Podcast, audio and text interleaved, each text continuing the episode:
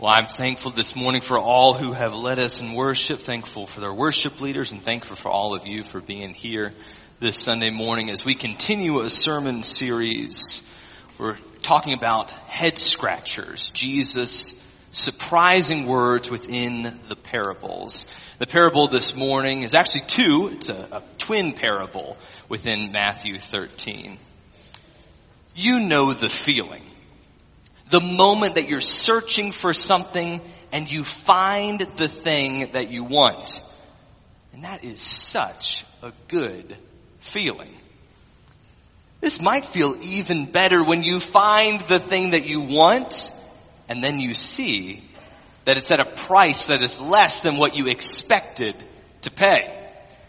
I've experienced this a few times in my life and it is indeed enthralling. When I was in college, I would often flip guitars to make a little extra money. I am by no means a luthier, but I can lower the action on a guitar. I can change guitar strings and maybe install a strap button or something like that. And then I'd list this guitar and buy another one. And then I'd repeat the process forward and forward. I wandered into a music store one time with some friends and I could not believe my eyes. There was a Seagull guitar, and I've always loved these. They're handmade in Canada with a cedar top, wild cherry back and sides. It was used. It had a few nicks on it. The pick guard needed to be replaced, but pretty simple work. Here's the best part. It was about one fifth of the price that people would pay for an, a used one online. I was willing to do anything to buy this guitar. So I told the salesperson to hold that guitar in my name and I came back with cash. With the receipt in my hand walking out of that music store, I had the feeling that I had stolen that guitar from the shop. As an unemployed college student, was there a better use for my limited funding? For sure. Did I need to eat ramen noodles for a few days to balance out the cost in my spending? You bet. Did I flip that guitar to make a few extra bucks? Not a chance. Our scripture lesson from Matthew 13, 44 to 46. It's two parables that are connected in theme and in sequence, comparing the kingdom of heaven. Let's examine this text together. The kingdom of heaven is like a treasure hidden in a field, which someone found and hid. And then in his joy, he goes and sells all that he has and buys that field. Again, the kingdom of heaven is like a merchant in search of fine pearls. And on finding one pearl of great value, he went and sold all that he had and bought it. Let's pray together. Lord, may the words of my mouth and the meditations of our hearts together be pleasing in your sight. Amen. To what is the kingdom of heaven not compared in Matthew 13? The kingdom of heaven is like a sower. It's like a mustard seed and yeast. It's like a net. It's like a treasure hidden in a field and a merchant in search for fine pearls. Jesus uses these illustrations like a teacher, using every technique possible to reach every student within the class. The two examples are both valuable items, especially within the ancient world.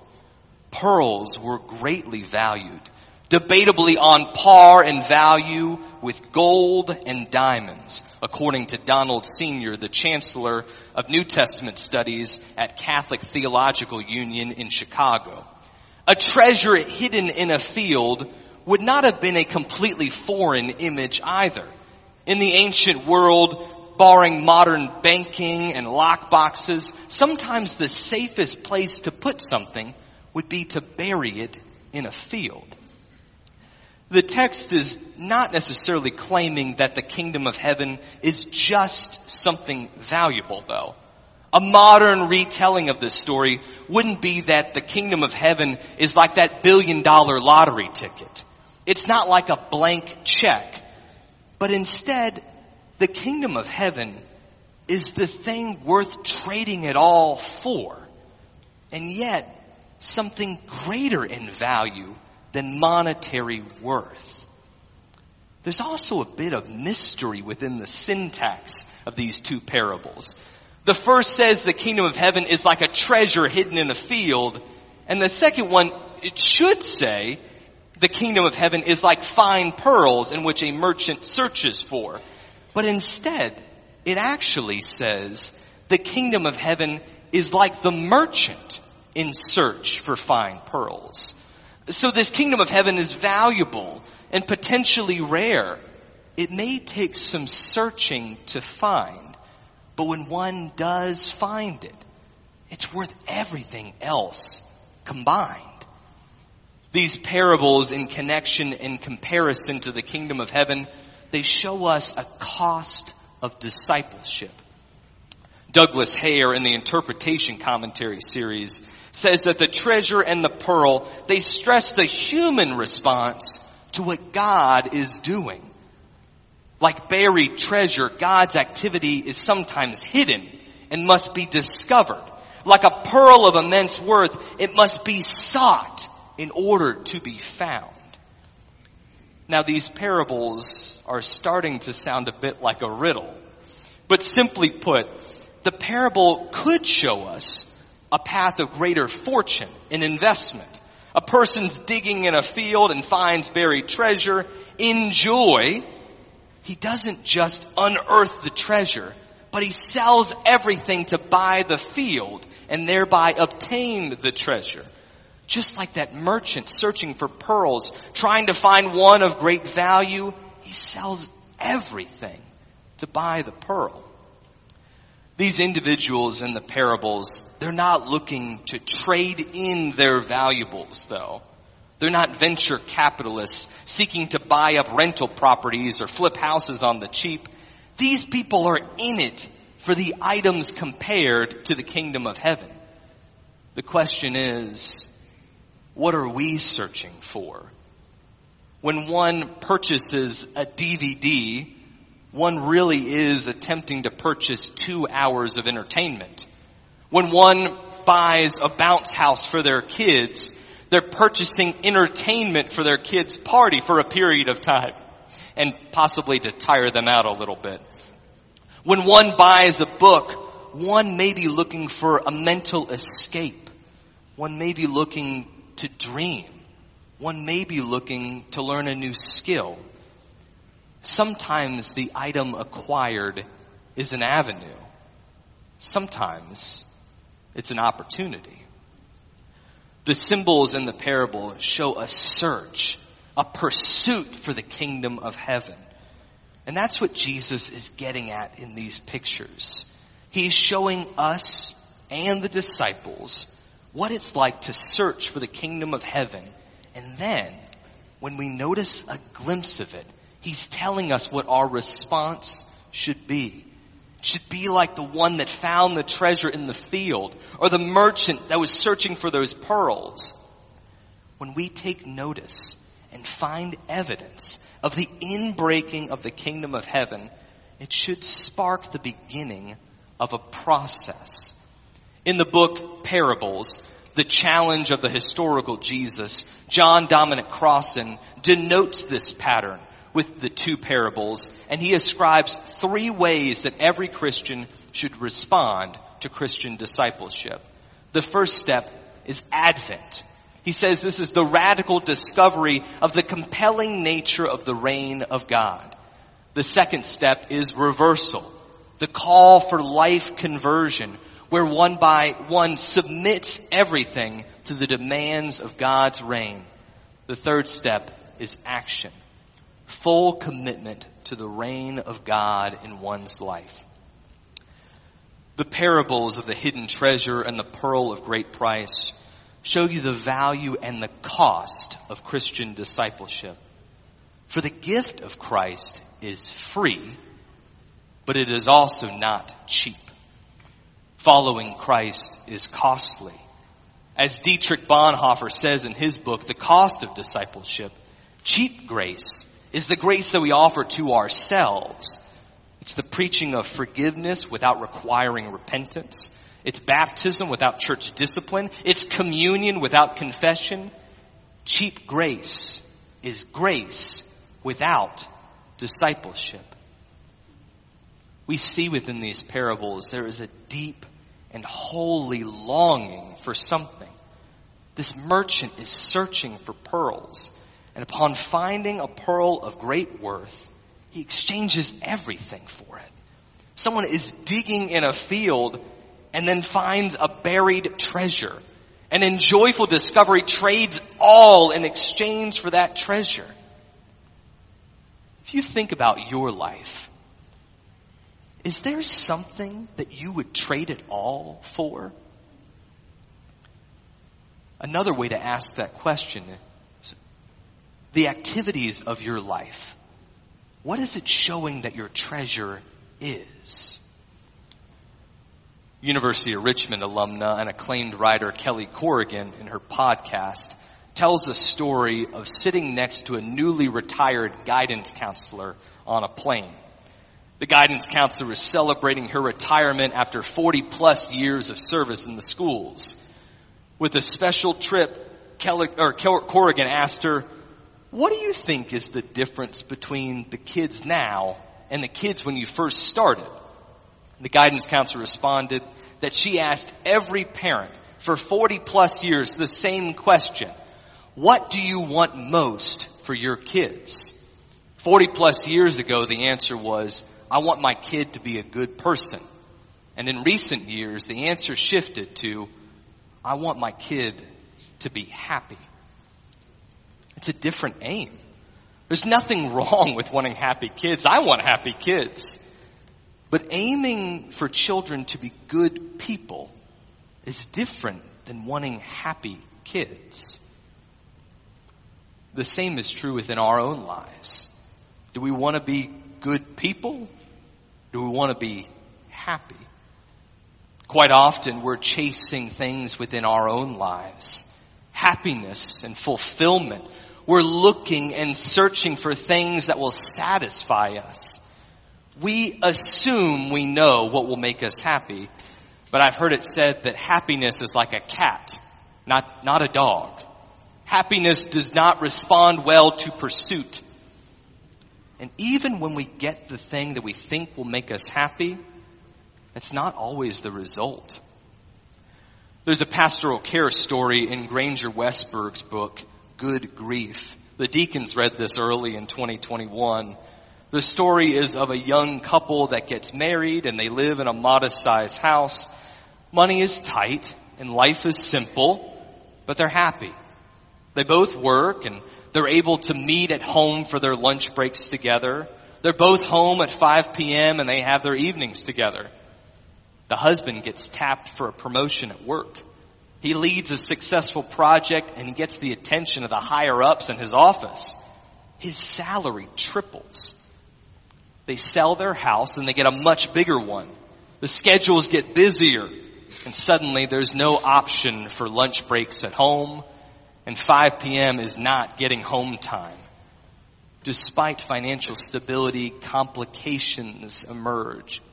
The couple is more stressed than ever He's miserable in trying to maintain the standard of living and the pressures of his important job. And she's depressed and lonely, longing for those simpler times in that modest sized home. Much of our lives is spent in pursuit, seeking something, seeking that which we think will make us happy that which will satisfy us, seeking a weekend or a holiday or the next rung on the ladder. The endless chain can be interrupted when we take notice of the inbreaking of the kingdom of heaven that is breaking in all around us. It's when service takes priority over being served. It's where priority is given to those that could never pay you back. We will never be satisfied if we spend our lives chasing that which we think will make us happy. But we can pursue the kingdom of heaven when we notice it in our midst. And when we notice it, we know what our response should be. Like one who finds a treasure in a field or a pearl of great price. To an outsider who doesn't notice the inbreaking of this kingdom of heaven, it may look nonsensical. But to one who has experienced it, it makes all the sense in the world. In fact, it's obvious that we would trade the king, for the kingdom of heaven. For the kingdom of heaven is not the thing that robs you taking all of your money, but it's the thing that you would joyously trade it all for. Happily reversing course in our lives to, obtain, to obtain and achieve this kingdom of heaven here on earth. It's almost like that old Seagull guitar. We leave it in our family room sometimes and my boys light up when they see it. They go, Dad, Dad's guitar, Dad, Dad's guitar. And I like to put it in open tuning so they can strum and make music. That guitar never headlined a world tour. Garth Brooks never traded me for it. It's not worth a whole lot. But I wouldn't trade it for the world. It's traveled with me on mission trips to New York City and South Carolina and most recently to Bluefield, West Virginia. The kingdom of heaven is not our most valuable possession, but it is the thing that we would trade it all for. Could we say that we would trade anything to see our enemies befriended? To see racial divisions erased? To see family squabbles resolved? To see hungry people fed or wars ended? Would we give anything to know that our children are educated, that the church is united, and the grieving are supported? Christian discipleship challenges us to take notice of the ways that our lives are formed and shaped based off our theology and our beliefs. We may need to give up what is less valuable to give priority to what is more valuable. As is said in Matthew 6:21, for where your treasure is, there your heart also lies. Beneath the surface of our decisions and our beliefs, there is also an unspoken reality. Even mundane activities can represent our priorities. The things that we buy or we don't buy. The ways that we interact with strangers or enemies or our neighbors or our friends the way that we spend our time and prioritize our schedules. For Jesus shows us this cost of discipleship. For while we were yet sinners, Christ died for us. Jesus sets more than a moral example in our lives, but Jesus shows us what it's like to give everything up. And on the other side of that, there is hope there is resurrection. In following Jesus, there is a recognition that a total commitment is required. Not just an initial decision to follow Jesus, but to follow Him with all of our lives. To tune our lives to notice the inbreaking of the kingdom of heaven. It's like a crack in the door filled with light. When we discover the inbreaking of king, the kingdom of heaven within our worship or conversation or congregational care or volunteering at church, whatever else it may be, we learn to value Christian decision making and discipleship. For in giving all of ourselves in Christ, there is an alternative. But the path we follow is one of true joy one of an awakened level of spiritual consciousness, finding our lives truly, joyfully embodied in following our resurrected Savior. And that is a treasure worth giving it all up for. That is a pearl of great price. Amen. If you have never put your faith in Christ, I will be up front with our senior pastor, Dr. Noel Schoonmaker, to welcome you. Or perhaps you'd like to make a decision for baptism. We have